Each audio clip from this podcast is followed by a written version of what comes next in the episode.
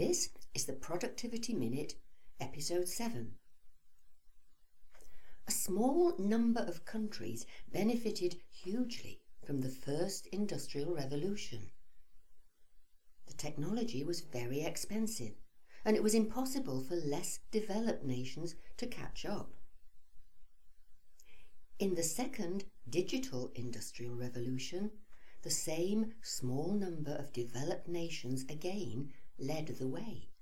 However, this time the cost of adopting the technology was very much less, and many nations have grabbed the chance to take part.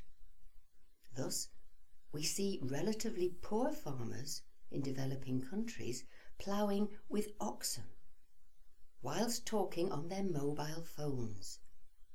They get prices for their crops online and can see the state of the market direct from the field.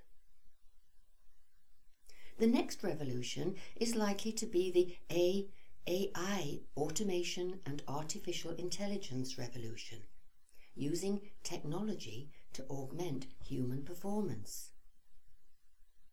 Again, adopting the technology once it is developed will have a relatively low cost entry point, and less developed countries will be able to enter the race for higher productivity, but only if they spot and seize the opportunity, and then take a strategic approach to adopting the technology.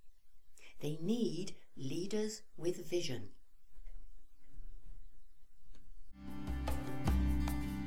The Productivity Minute was brought to you by the Institute of Productivity. Go to w w w dot institute of productivity dot com for more information.